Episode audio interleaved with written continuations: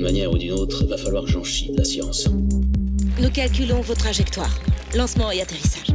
L'hydrogénation catalytique, elle est protique ou aprotique La diffraction sur le pourtour est caractéristique d'un pont d'Einstein-Rosen. Un quoi? C'est un tic chez vous tous de rajouter quantique derrière tous les mots? Commençons en douceur, voyons si une capacité de poussée de 10% permet le décollage.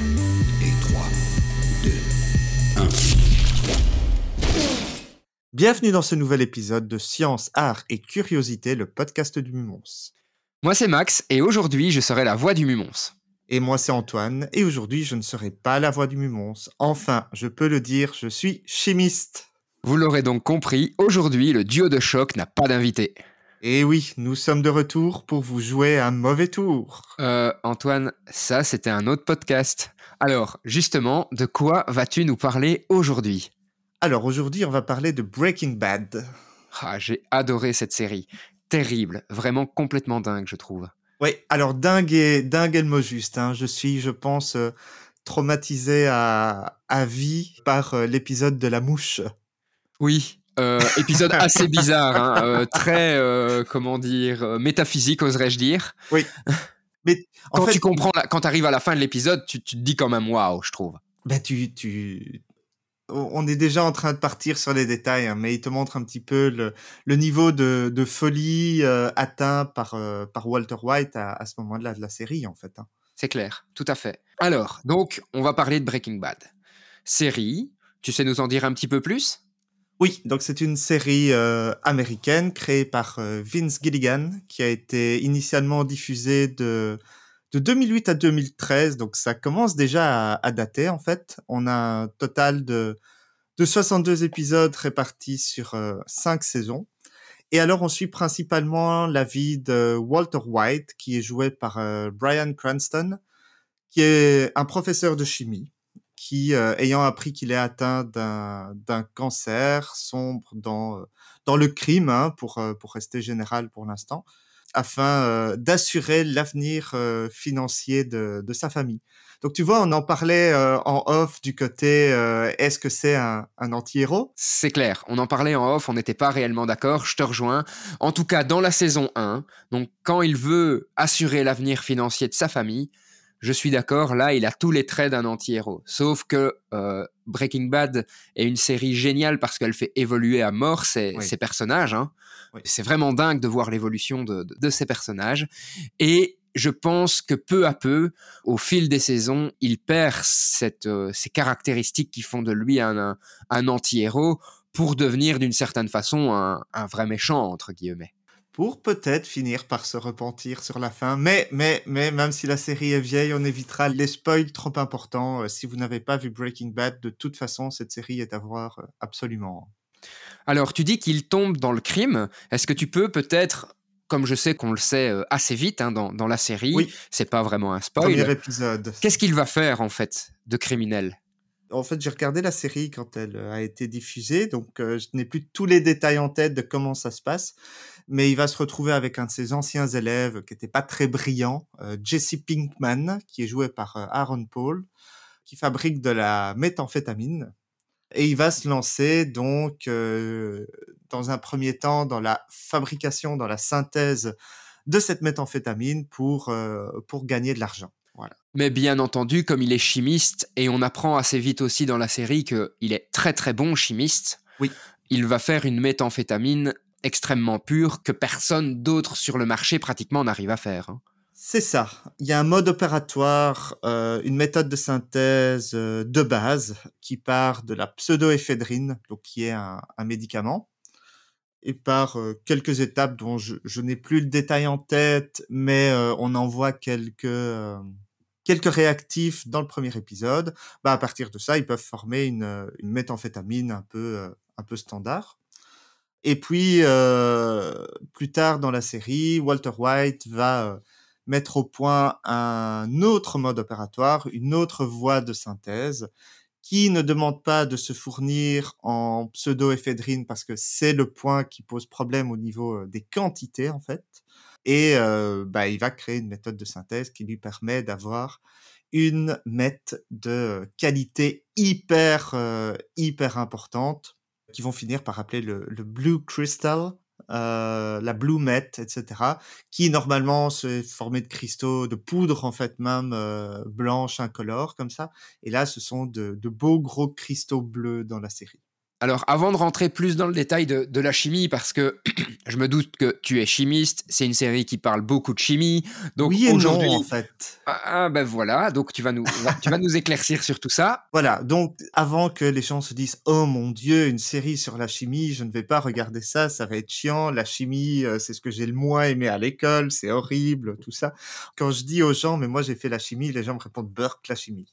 Bon, toi peut-être pas, t'es géologue, donc j'imagine Voilà. que, que ça passe quand même, mais, mais voilà. Et en fait, pas du tout. Donc la chimie est vraiment en, en background, en toile de fond, mais par petites touches.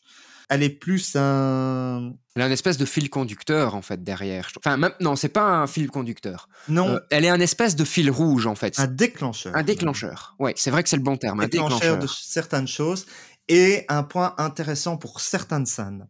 Donc il y a certaines scènes où bah, Walter White, qui est quand même un chimiste brillant, va utiliser la chimie. Je serais tenté de dire limite en version maléfique de MacGyver. Ouais, tout à fait, c'est clair. Mais c'est absolument pas indispensable de comprendre ou d'apprécier la chimie pour apprécier la série. Donc Breaking Bad ne parle pas de chimie, c'est important de le dire. Alors, ça parle de quoi, Antoine? Ça parle de trafic de drogue, ça parle de la famille, ça Ouais. parle de euh, la descente aux enfers Ah, euh, clairement. Moi, moi c'est- gars. dès qu'on me parle de Breaking Bad, c'est le terme qui me vient à l'esprit. C'est euh, Ouais. la descente aux enfers. C'est comme tu le dis, à la base, au début, il le fait pour assurer l'avenir financier de sa famille, mais ensuite, il y a tout qui s'effondre autour de lui. Et tu me disais hein, en off, et, je suis assez d'accord avec toi, le gars, en fait, il est, il est pas heureux que ça s'effondre autour de lui, mais il vient d'une vie où il est malheureux, Mhm. et il est heureux dans ce qu'il fait là. Ça, c'est un point qui est super important par rapport à, à la série. Bah, là, on spoil un petit peu au niveau de l'évolution du personnage, mais c'est pas Mais on s'en doute assez vite hein, dans la Oui. saison 1. C'est que- oui, c'est un ancien chimiste brillant qui a fondé une société. Il s'est fait un petit peu piquer sa société par ses collègues et il s'est retrouvé euh, prof dans le secondaire, dans le lycée, avec des jeunes qui ont absolument pas euh, envie de donner cours de chimie. Et euh, bah, je sais pas si tu mets euh, un Albert Einstein euh, qui se retrouve juste à donner cours, euh, bah, il risque de dépérir. Mais c'est surtout donner cours à des gens qui n'en ont rien à foutre, en fait. Voilà. C'est- pas tant le problème ça. de donner cours. Je pense Oui. qu'il aurait été un bon professeur parce qu'on le voit, hein, qu'il essaie Oui. de faire des choses pour, euh, pour intriguer ses élèves, etc. Mais c'est juste que ses élèves ne réagissent absolument pas. Voilà. Et donc, il dépérit. Enfin, il dépérit. Non, parce que tu le retrouves au moment, la série commence où il est, euh, enfin, c'est une larve, quoi. Ouais. Euh, surtout que, ben, dès le premier épisode, il apprend qu'il a le cancer, qu'il a plus que quelques mois, un an ou deux, je sais plus, à vivre. Euh, et donc, euh, ça l'achève. Tout à fait. Et en fait, ben, avec toute cette histoire avec, avec Jesse, parce qu'évidemment, ça va aller plus loin que juste la synthèse de, de drogue, ben, il va revivre complètement. Il va se créer sa petite, euh, sa boîte, en fait, sa petite industrie, va redevenir euh, Un gestionnaire. gestionnaire. Et, euh, et c'est ça qui l'éclate. Et tu vois que oui, ça, la relation avec sa femme, avec son gamin, son beau-frère devient euh, catastrophique, mais, euh, mais, mais il s'éclate dans son boulot. Mais lui quoi. est heureux. Ouais. ouais, Et ouais. ça fait euh, quelques scènes hyper intéressants. Donc c'est surtout du point de vue psychologique que la série est intéressante. C'est clair. Moi, je trouve que, enfin, cette série fait ressentir beaucoup de choses. Parfois, on est d'accord avec le personnage, parfois, on comprend ses actions. Puis l'épisode d'après, on se dit, mais non, enfin, qu'est-ce qu'il est en train de faire là? Pourquoi il fait ça? C'est pas le Walter White qu'on avait au début. Ouais. Et donc, je trouve que euh, cette série, euh, en effet, euh, est Oui, vraiment euh, très très bonne. Moi, j'ai tardé à la regarder. Hein. Je l'ai, je l'ai pas regardée quand elle est sortie. Je l'ai gar- regardée il y a quelques années, donc je dirais euh, 2017, 2018. Ah oui. Donc, je- Donc mais je me suis fait les cinq saisons d'affilée, quoi, en mode euh, assis dans le canapé et c'est parti, quoi. Donc voilà, enfin il y a, il y a effectivement clairement et pour l'aspect psychologique une évolution du personnage et il change plusieurs fois de vision des choses euh, et de, de, façon d'être sur la sur la série. Il y a des, des revirements de situation en fonction des, des choses importantes qui arrivent dans sa vie. Donc là j'en dis pas plus pour pas spoiler. Mais voilà, et la fin est parfaite. C'est ce que j'allais dire. Un élément important pour moi dans une série, c'est la fin. Alors on connaît pas mal de séries où la fin est un petit peu bancale, euh, il fallait terminer, on pouvait pas faire de saison suivante, etc. Ici, c'est absolument pas le cas. On a une fin qui est complètement cohérente avec tout le récit, vraiment. Ouais, tout à fait. On parlait de Dexter en off parce qu'on est un peu sur le même principe de l'anti-héros et Dexter, ils pouvaient finir leur série. C'est juste que la fin est, à mon sens, euh, foireuse. Tandis qu'ici, euh, ici, ils ont réussi la fin. Quoi. Clairement, ils ont réussi la fin. Allez, maintenant qu'on sait de quoi on va parler un petit peu plus en détail, donc on comprend l'univers euh, de, Breaking Bad, notre podcast l'objectif, c'est quand même de parler de science. Alors, Antoine, qu'est-ce qu'on peut en dire au niveau scientifique de cette série? Est-ce qu'il y a des scènes qui t'ont choqué? Est-ce qu'il y a euh, beaucoup de choses qui sont vraies dans, la série? Peut-être des choses exagérées parfois? Donc, qu'est-ce que tu peux nous en dire? Alors, choqué, non, en fait. Donc, il y a pas mal de choses, même que je ne connaissais pas par moment dans la série. Le coup du fulminate de Mercure, par exemple, je vais, je vais en reparler plus tard la série est assez solide d'un point de vue scientifique. Donc, ce qui est assez intéressant, c'est qu'ils ont fait, je pense, les cinq premiers épisodes sans avoir de conseiller scientifique. Oui. Ça se ressent un petit peu, il y a des choses intéressantes, mais il y a des grosses imprécisions. Et puis, ils ont fait un appel. Je pense que c'était même un journal de science. Ils ont fait un appel pour avoir un, conseiller euh, scientifique spécifiquement pour la chimie. Et euh, il y a euh, le docteur Donna Nelson, qui est, de ce qu'elle raconte dans ses interviews, au début, elle était hésitante, elle voulait pas travailler pour une série qui, entre guillemets, dirait du bien du trafic de drogue. Ouais. Mais elle a testé, elle a regardé les épisodes et elle s'est dit, bon, allez, go. Et voilà. Il y a une de ces paroles que j'ai récupérées, je la prends pas, j'en ai une autre pour la citation finale, donc je vais la, je vais la dire. Je l'ai noté en anglais, donc je vais essayer de faire la traduction en, live. Pour nous qui sommes formés en sciences, quand on voit de la science présentée de façon imprécise, c'est comme un crissement d'ongles ou de craie sur un tableau. C'est horrible. Ouais. Et c'est vrai, on en parle souvent euh, autour de ce micro. Et il y a des fois, tu te dis, mais, là, ça tient pas leur, ça tient pas la route, leur truc, c'est horrible, ils peuvent pas faire ça. C'est clair, c'est clair. Et depuis qu'on fait le podcast, je dois t'avouer que de plus en plus, je fais attention à ça, parce que avant, j'arrivais encore à avoir un espèce d'interrupteur où j'étais en mode euh, suspension of disbelief. C'est ça, exactement. Euh, mais maintenant, c'est de plus en plus difficile, quoi. bah oui, le, regard critique un peu. Et donc, franchement, ça va. D'autant plus qu'ils ont été encadrés, d'après ce que oui, tu dis. Oui, hein. alors pas au tout début. Par exemple, c'est un des tout premiers épisodes. Walter et euh, Jesse doivent faire euh, disparaître un corps. Ouais. Scène euh, mythique, hein. Scène, mythique. Et Walter dit à Jesse, bah voilà, tu vas acheter des bidons d'acide fluorhydrique et une baignoire en plastique. Il insiste plastique ou il dit polyéthylène, polypropylène, je sais plus. Enfin, il insiste, ça doit être du plastique. Tu fous le corps dedans, tu verses tous les bidons dessus euh, pour dissoudre le corps. Et je sais plus pourquoi, Jesse trouve pas la bonne baignoire ou quoi que ce soit, il s'en fout.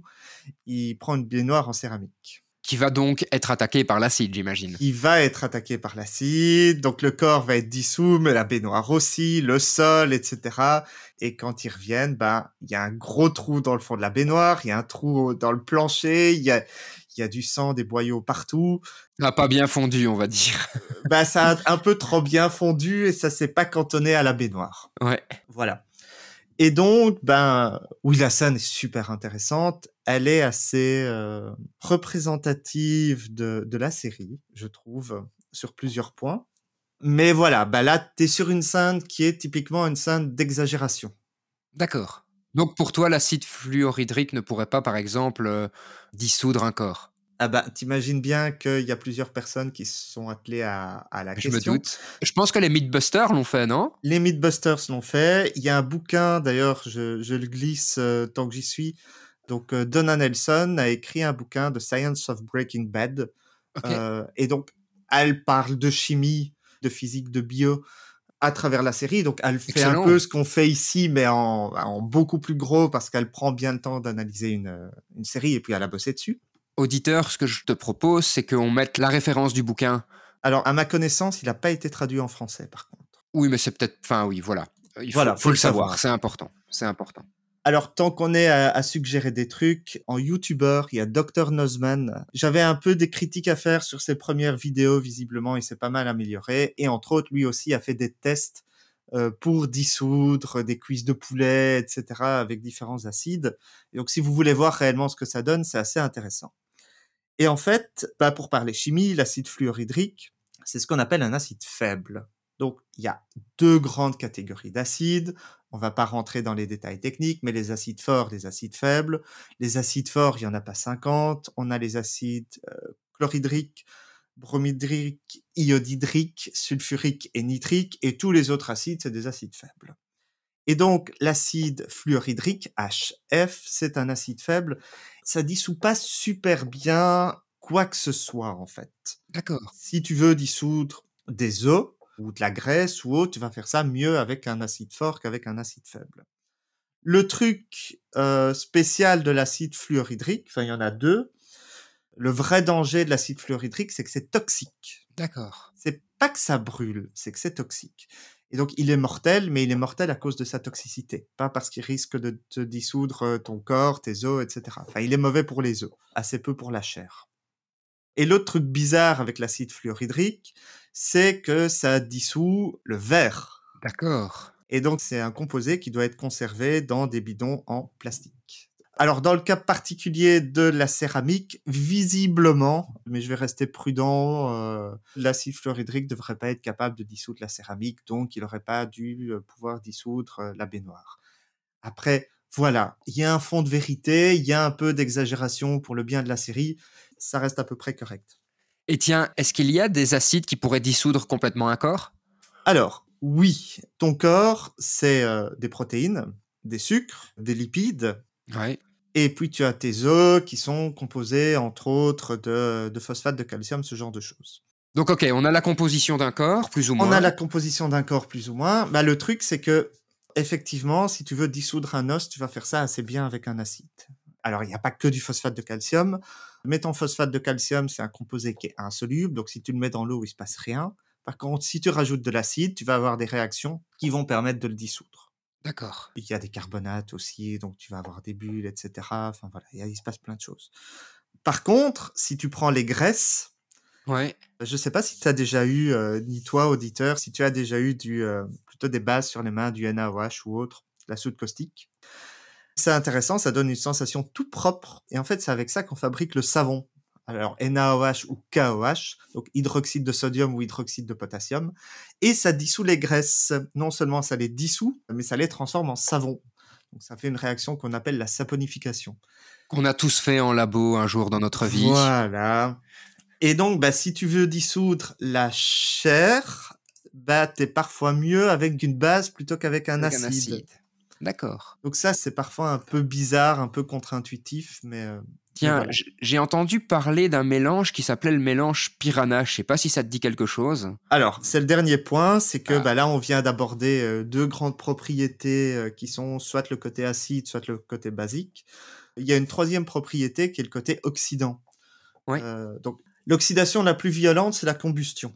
Donc ça veut dire que tu prends tes, tes composés carbonés, pour revenir dessus, tes lipides, tes protéines, etc.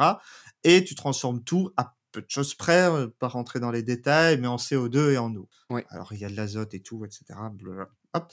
Si tu prends un acide, si tu prends l'HCl, si tu prends un HF, ça va juste avoir des propriétés acides. Donc ça va permettre de faire certaines réactions, mais pas toutes. Et surtout, bah, ça va pas permettre de détruire complètement ton corps. D'accord.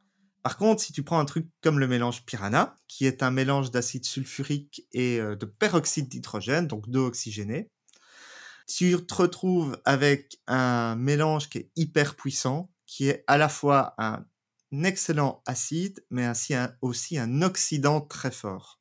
D'accord. Et donc là, entre guillemets, tu nettoies le corps. sans- Enfin, je veux dire, il reste plus grand chose là. Il reste plus grand chose. Et euh, ben voilà, je repense à Nozman. euh, donc si vous voulez voir à quoi ça ressemble, il a fait ça avec une pomme.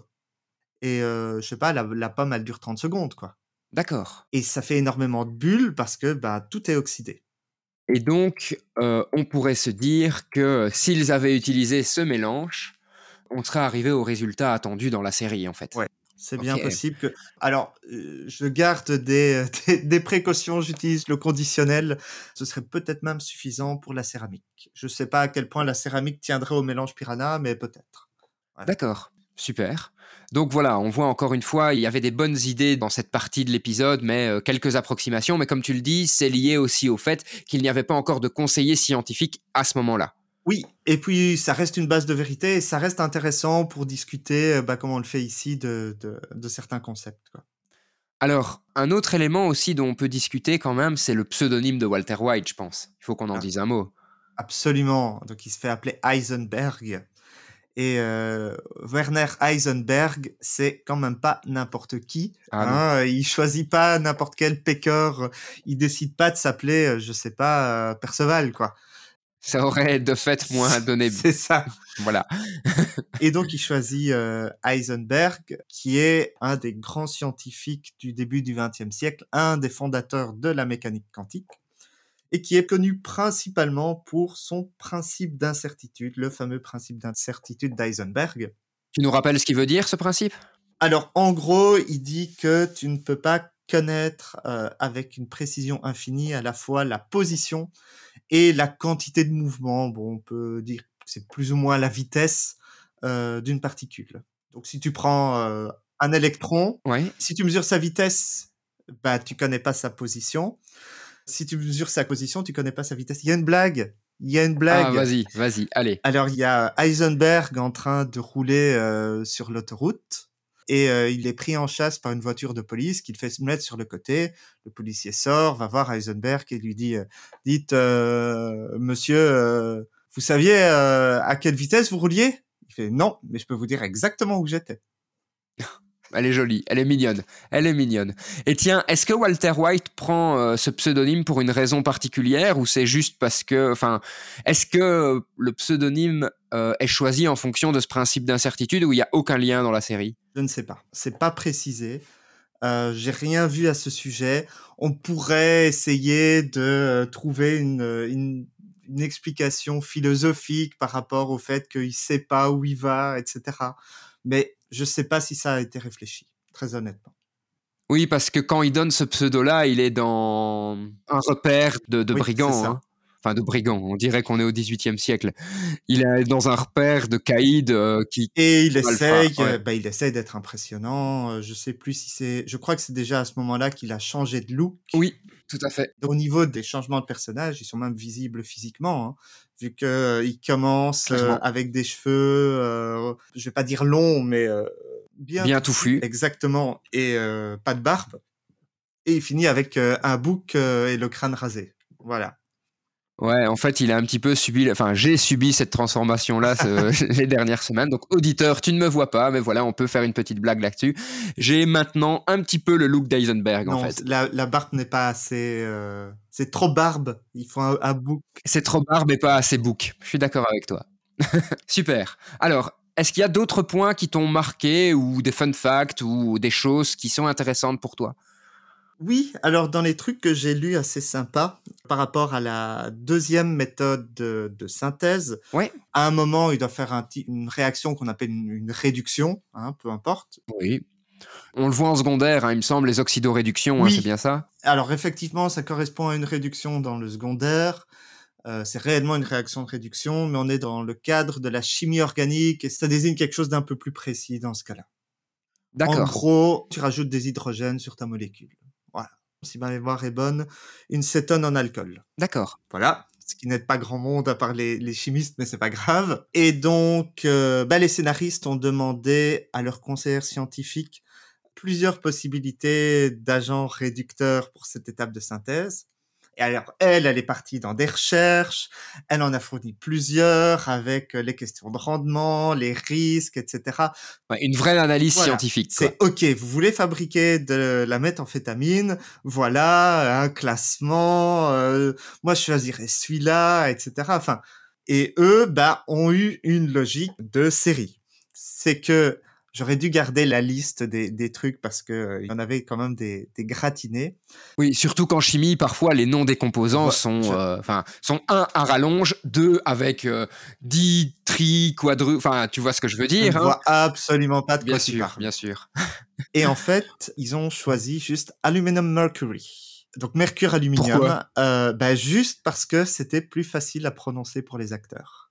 Et potentiellement, on peut comprendre qu'il y avait moins de risque d'erreur dans, la formulation donc facile à prononcer par les acteurs, plus facile à comprendre par le public, euh, etc. D'accord, mais ça reste ce qu'on. Mais c'est correct. Ils ont choisi ça, mais ils ont respecté les chiffres. Oui, D'accord. donc euh, je sais plus à quel moment, mais voilà, j'ai- mis ça dans mes notes. Visiblement, les quantités de méthamphétamine qui produisent à partir de la méthylamine qui, qui récupère, donc c'est vraiment un des, un des produits de base, c'est correct, c'est correct. Il y a un truc qui est pas correct, c'est le rendement. Ah, donc ils ont quand même bidouillé le rendement. Alors, Ils n'ont pas respecté le calcul de la, de la chercheuse. alors oui, enfin, plus que le rendement, c'est la pureté. Alors là, il y a, Tu peux peut-être nous expliquer ce qu'est le rendement d'une réaction chimique? Oui. Imagine qu'à partir de tous tes réactifs de base, tu calcules que si toutes tes réactions se font parfaitement, que tu n'as pas de perte ou quoi que ce soit, tu produises 100 kilos de méthamphétamine ou d'autres choses. hein. Ça vaut pour. D'accord. Tu es censé en produire 100 kilos. Tu fais tes réactions Ouais. et tu n'en as que 80 kilos. D'accord. Eh ben, ton rendement est de 80%. 80%. Et qu'est-ce qui fait que le rendement comme ça euh, n'est pas tout le temps à 100% par exemple? Alors, la première chose, c'est que tu peux avoir des pertes. Donc, typiquement, bah, quand tu fais tes réactions en solution, il y a des choses qui vont rester en solution, qui vont rester sur la verrie, que tu vas pas pouvoir récupérer. D'accord. Donc, c'est lié aux manipulations. La deuxième chose, c'est que tu as ce qu'on appelle des réactions d'équilibre. Tu t'en souviens peut-être, notre auditeur Oui. s'en souvient peut-être aussi.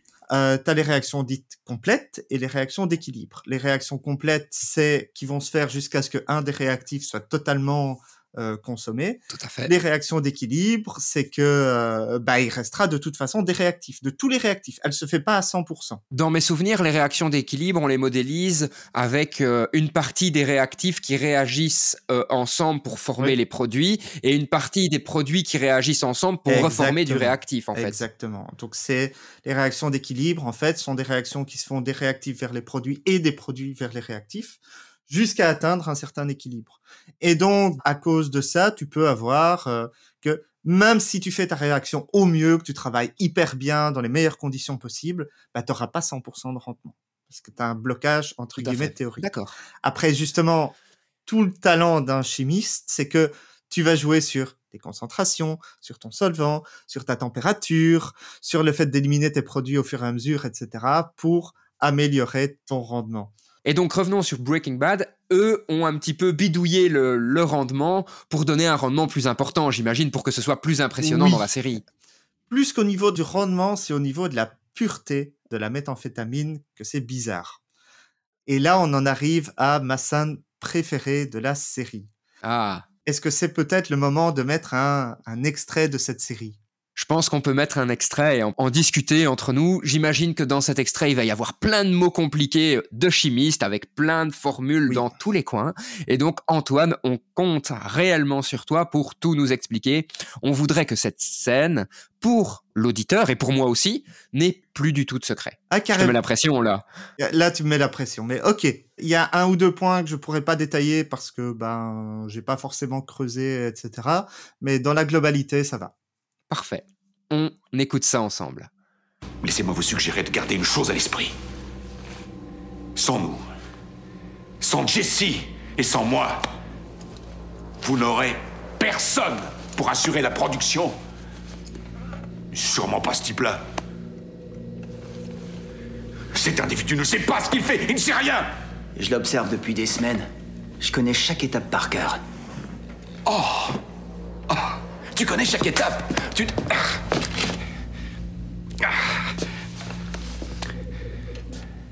Tu crois? Non, alors s'il te plaît, dis-moi. L'hydrogénation catalytique, elle est protique ou aprotique Parce que moi j'ai oublié. Et si notre réduction n'est pas stéréospécifique, alors comment notre produit peut être énantiomériquement pur? Mais dis-moi, avec le 1-phényl, 1-hydroxyle, 2-méthylaminopropane, qui contiennent, bien sûr, les centres de chiralité des carbones numéro 1 et 2 de la chaîne des propanes, notre réduction en méthamphétamine élimine quel centre de chiralité déjà?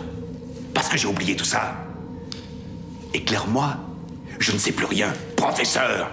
Voilà, auditeur. Comme je te le disais, il y a vraiment plein de mots compliqués dans cet extrait. Antoine, je pense que je vais te laisser tout expliquer pour qu'on y voit plus clair et je n'hésiterai pas à intervenir si c'est nécessaire. Voilà, alors avant l'explication, je vais peut-être remettre un petit peu l'extrait dans son contexte où, en gros, ça spoil un tout petit peu, mais euh, Walt et Jesse ont peur de se faire euh, tuer et évincer est remplacé par un, par un incapable, on l'a entendu, hein, quelqu'un qui s'est contenté de les observer, qui dit ouais c'est bon, je les ai regardés, je sais le faire.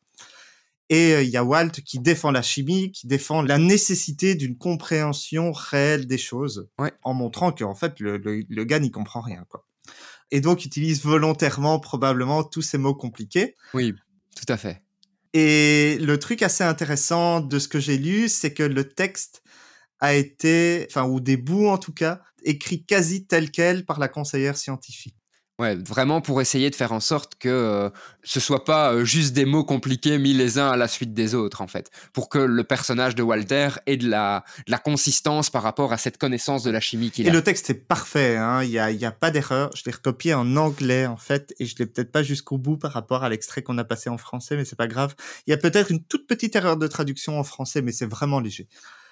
Et donc, il commence par poser la question, l'hydrogénation catalytique, elle est protique? Ou Ouais. aprotique Alors moi, catalytique, ça me fait penser au pot catalytique de nos voitures. Alors, il y a un lien, tout à fait. Donc, catalytique, ça veut dire qu'il y a un catalyseur, c'est-à-dire une substance dont le rôle est d'accélérer la réaction, tout simplement. Et donc, bah, dans le pot catalytique euh, des voitures, tu as des substances dont le but est euh, d'accélérer certaines réactions de dégradation, en fait, des gaz émis par le moteur. Donc, typiquement, ils servent à éliminer les oxydes d'azote, ce genre de choses, qui sont des polluants importants. Éliminer les oxydes d'azote, euh, soufre, normalement, il n'y a plus, euh, et éventuellement s'assurer qu'il n'y ait pas d'émission de CO, mais uniquement du CO2. Et donc, une réaction catalytique, c'est une réaction accélérée, en quelque sorte. Tout simplement, voilà, exact. Et l'hydrogénation, bah, c'est euh, un ajout de dihydrogène, H2, enfin un ajout de deux atomes d'hydrogène sur, sur ta molécule. Et il demande est-ce qu'elle est protique ou aprotique? Ah. Alors, Bah, alors, moi, je me rappelle très très loin mes cours de latin, le alpha privatif. Donc, j'imagine que protique et aprotique sont un petit peu antinomiques, c'est-à-dire que c'est exactement l'opposé. exact. Et protique, ça ressemble à? Eh ben là, je cherche. proton. Ah, oh, d'accord. Voilà. Et donc, bah, deux hydrogènes, c'est quoi? Tu te rappelles peut-être qu'un Oui. hydrogène, c'est un proton et un électron? Tout à fait. Protique, ça veut dire que tu commences par ajouter un H+. Et donc, un. H+, c'est un hydrogène qui a perdu un électron, d'où sa charge positive. Et vu qu'un hydrogène, c'est un proton et un électron, s'il a plus un électron, il reste juste un proton. Ouais.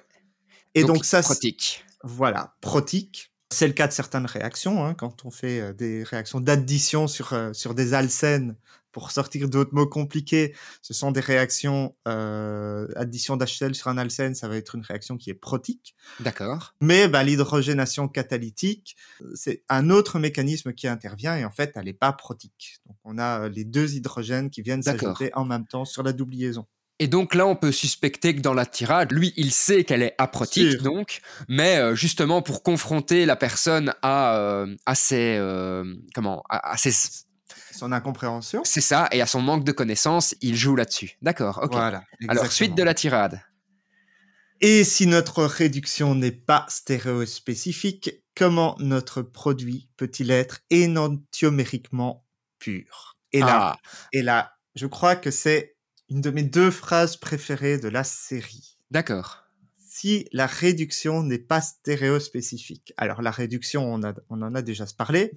Stéréospécifique, c'est vachement plus compliqué à expliquer. Et là, je dois aborder un concept qui est, euh, est énantiomériquement pur. Tout ça, tout ça est lié. Donc, je vais aborder un concept qui est super important, qui est pas lié directement à la chimie, qui est le concept de chiralité. Ah, je savais que tu allais parler de ça. Si tu prends une main droite et une main gauche, elles sont images l'une de l'autre dans un miroir. Hein. Si tu mets ta main droite devant un miroir, bah en fait, tu as l'image d'une main gauche. Tout à fait. Mais ce qui se passe, c'est que si tu essayes de mettre un gant gauche sur ta main droite, ça va Ça pas. passe pas. C'est pas top. Non, Si tu essayes de mettre une chaussure droite à ton pied gauche, ça passe pas non plus. non. Et donc, les mains, les pieds, ce sont des objets qu'on appelle chiro, chiral, hein, comme cheval, chevaux. Waouh.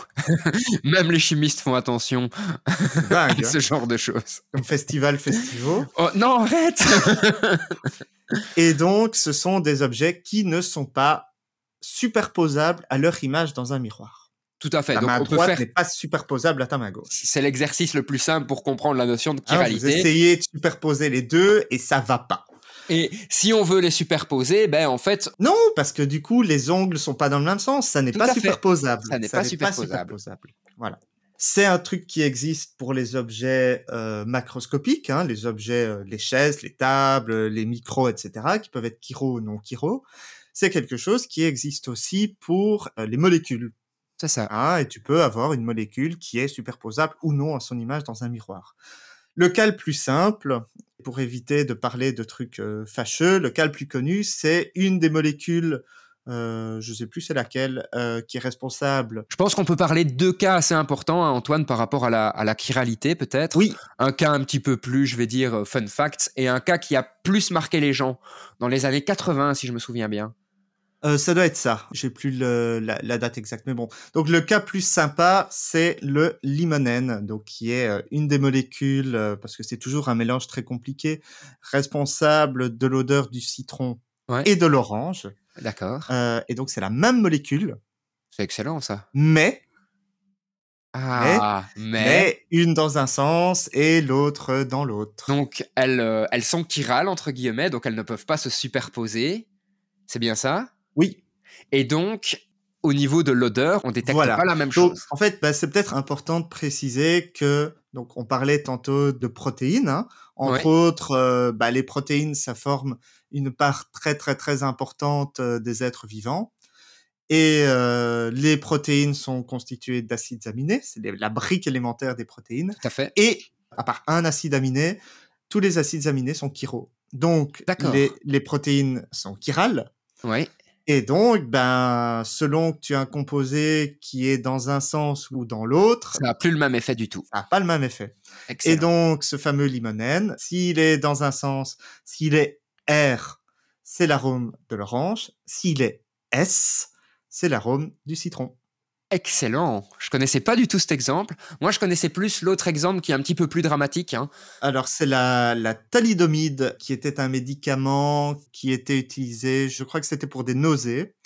Euh, donc, ça a été très utilisé par les femmes enceintes.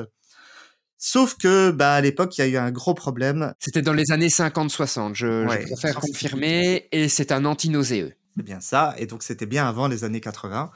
Oui. Et donc, il y a un des deux énantiomères, on parle d'énantiomères, comme ça j'ai lâché le mot, un des deux énantiomères du thalidomide, Qu'est-ce que c'est un énantiomère? Parce qu'au final, tu l'as toujours pas expliqué. c'est le fameux R et S. C'est Ouais, ta donc fameuse c'est- main droite, main C'est la même molécule, euh, je vais dire en formule chimique, mais c'est juste que c'est main droite, main gauche. C'est ça. Donc, dans l'espace, elle n'est pas exactement la même. Ouais.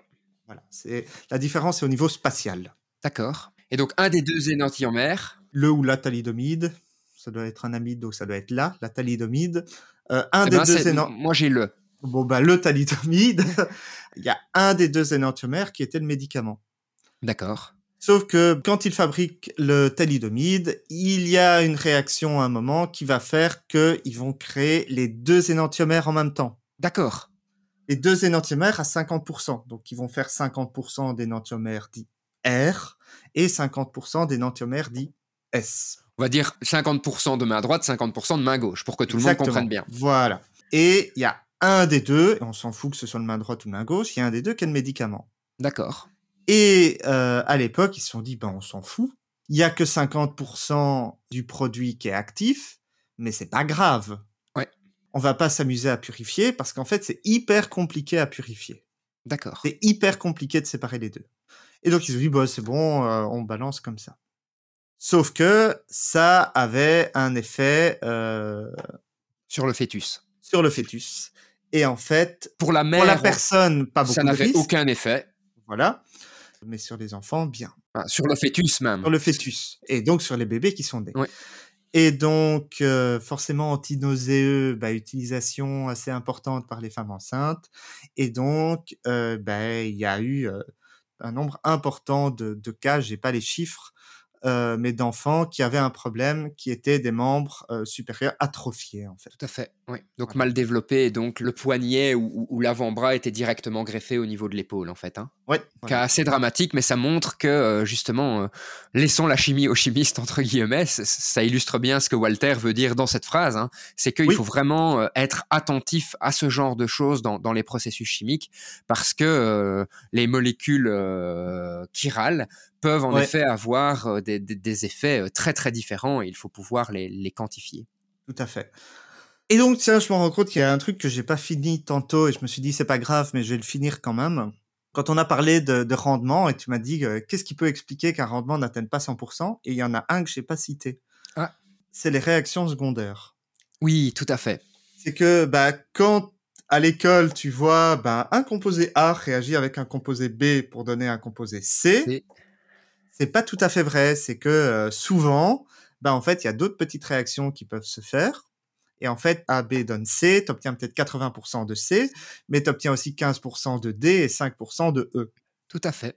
Et dans le cas particulier ici de la méthamphétamine, tu vas créer 50% de méthamphétamine et 50% de trucs qui n'ont pas d'effet. D'accord. Plus toutes les impuretés. Plus toutes les impuretés.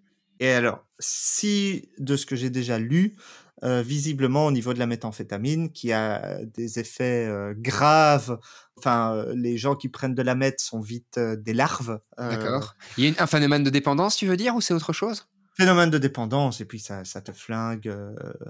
Les neurones, on va Ouais. dire. Voilà. Et visiblement, c'est très fort lié justement aux impuretés. D'accord. Voilà. Et donc, euh, bah, dans la série, la meth euh, de Walter White d'Eisenberg est pure à 99,98%. Et en fait, ce qui est très fort, c'est qu'il y a une erreur, parce que c'est pas C'est possible. pas possible. Elle devrait être pure à 50% au maximum. Ouais. Le procédé qu'ils utilisent de base, ce- utilisant la pseudoéphédrine, il n'y a pas le souci. Ouais. Donc là, tu fabriques de la méthamphétamine sans ce problème euh, d'avoir un mélange d'énantiomères. Mais avec la nouvelle méthode, il y a ce problème. D'accord. Et donc, il y a une faille dans le scénario. Ah. Mais là où c'est délicieux, c'est que dans ce discours de Walter White, il dit, et là, il y a une faille en fait dans le scénario. Parce que quand il te dit, si notre réaction n'est pas stéréospécifique, comment est-ce que notre produit peut être énantiomériquement pur? C'est-à-dire, si en faisant notre réaction, on produit autant de main droite et de main gauche, comment je peux avoir que de la main droite? C'est pas possible. C'est pas possible. Et donc, il met l'accent sur une des failles du truc. Et ça, c'est c'est- c'est fantastique. Est-ce que lui ne discerne pas euh, à un moment la pureté de la du rendement? Je veux dire, tu pourrais avoir un rendement à 50% parce que tu as la moitié de main droite, la moitié de main gauche, mais que la pureté de ta main droite soit de 100%, qu'il n'y ait pas d'impureté dedans? Bah si, parce que ta main gauche, c'est tes impuretés, c'est 50% d'impuretés. Exactement. Donc il faudrait pouvoir le séparer. D'accord. Voilà. Et c'est très compliqué comme tu l'as expliqué. Voilà. C'est pas que les molécules se séparent en disant oh moi je suis main droite je vais de ce côté-là, moi je suis main gauche je vais de ce côté-là. C'est tout est mélangé dans la solution et euh, ce sont tes impuretés. Ouais c'est c'est assez comique qui joue justement sur cette faille de la série dans cette phrase qui théoriquement doit lui sauver la vie en fait. Voilà, et dans le reste du discours, ben, il te sort euh, une des molécules qui est euh, une des étapes de, la réduction, donc le 1-phényl 1-hydroxyl 2-méthylamidopropane, qui contient deux centres chiro, donc ça veut dire deux endroits qui peuvent générer ces problèmes de main droite, main gauche. Ce qui fait que, en fait, tu, tu démultiplies tes possibilités, t'en as plus deux, t'en as quatre, et puis t'as. T'as ta réduction qu'on élimine un des deux et il dit ah mais c'est lequel? Moi j'ai oublié enfin voilà Je pense qu'on pourrait encore parler quand même euh, très longtemps de tout ce qu'il y a dans Breaking Bad. Il y a, il y a vraiment de nombreux exemples qui sont interpellants. Bon, nos podcasts ont une durée limitée, hein, Antoine? Oui on est déjà à près d'une heure et je me disais bah c'est moi cette fois on n'a pas d'invité c'est pas Max qui parle ça durera Bah, pas On parle de chimie, s'il je te plaît. peut-être un peu lâché sur la chimie Mais c'est rien, c'est rien. C'est c'est ça qui est intéressant. Question fatidique à qui conseillerais-tu cette œuvre? Et tu ne peux pas dire tout le monde. Je ne dirai pas à tout le monde, je ne compte absolument pas dire à tout le monde. Déjà, je vais rassurer les gens, euh, même par rapport à tout ce qu'on a raconté, si vous avez peur de la chimie, vous pouvez quand même regarder Breaking Bad. Euh, ça n'est vraiment pas le sujet principal. C'est vraiment une série sur le trafic de drogue, la descente aux enfers, etc.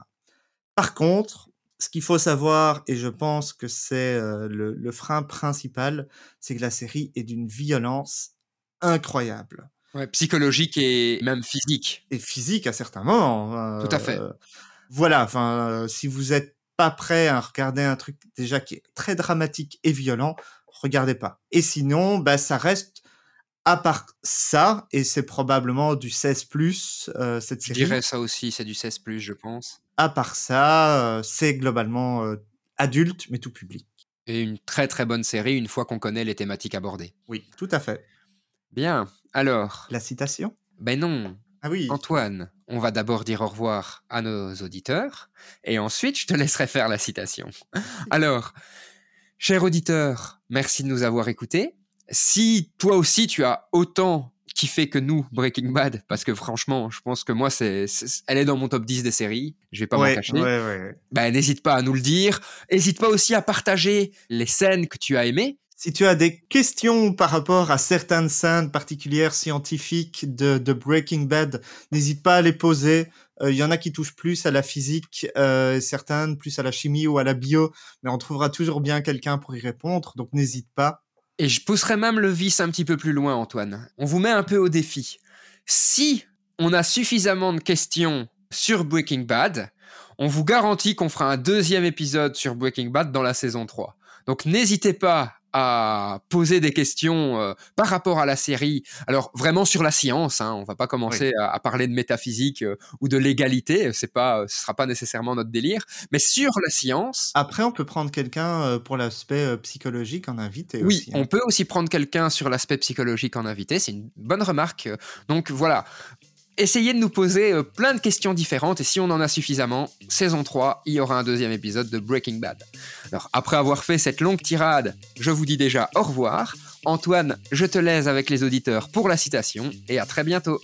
Alors forcément, j'ai récupéré une citation de Walter White qui est euh, en train de critiquer un, autre chimiste qui, selon lui, fait, du travail de, sous-catégorie et qui mais enfin, la chimie, la chimie mérite d'être respectée. Génial. Bonne journée à tous. Tu viens d'écouter un épisode du podcast du Mumons. Si cet épisode t'a plu, deviens notre ambassadeur et fais-le découvrir autour de toi. Si tu as des idées de sujets ou que tu souhaites enregistrer un épisode avec nous, surtout n'hésite pas à nous contacter. Rendez-vous sur mumons.be ou sur la page Facebook du Mumons.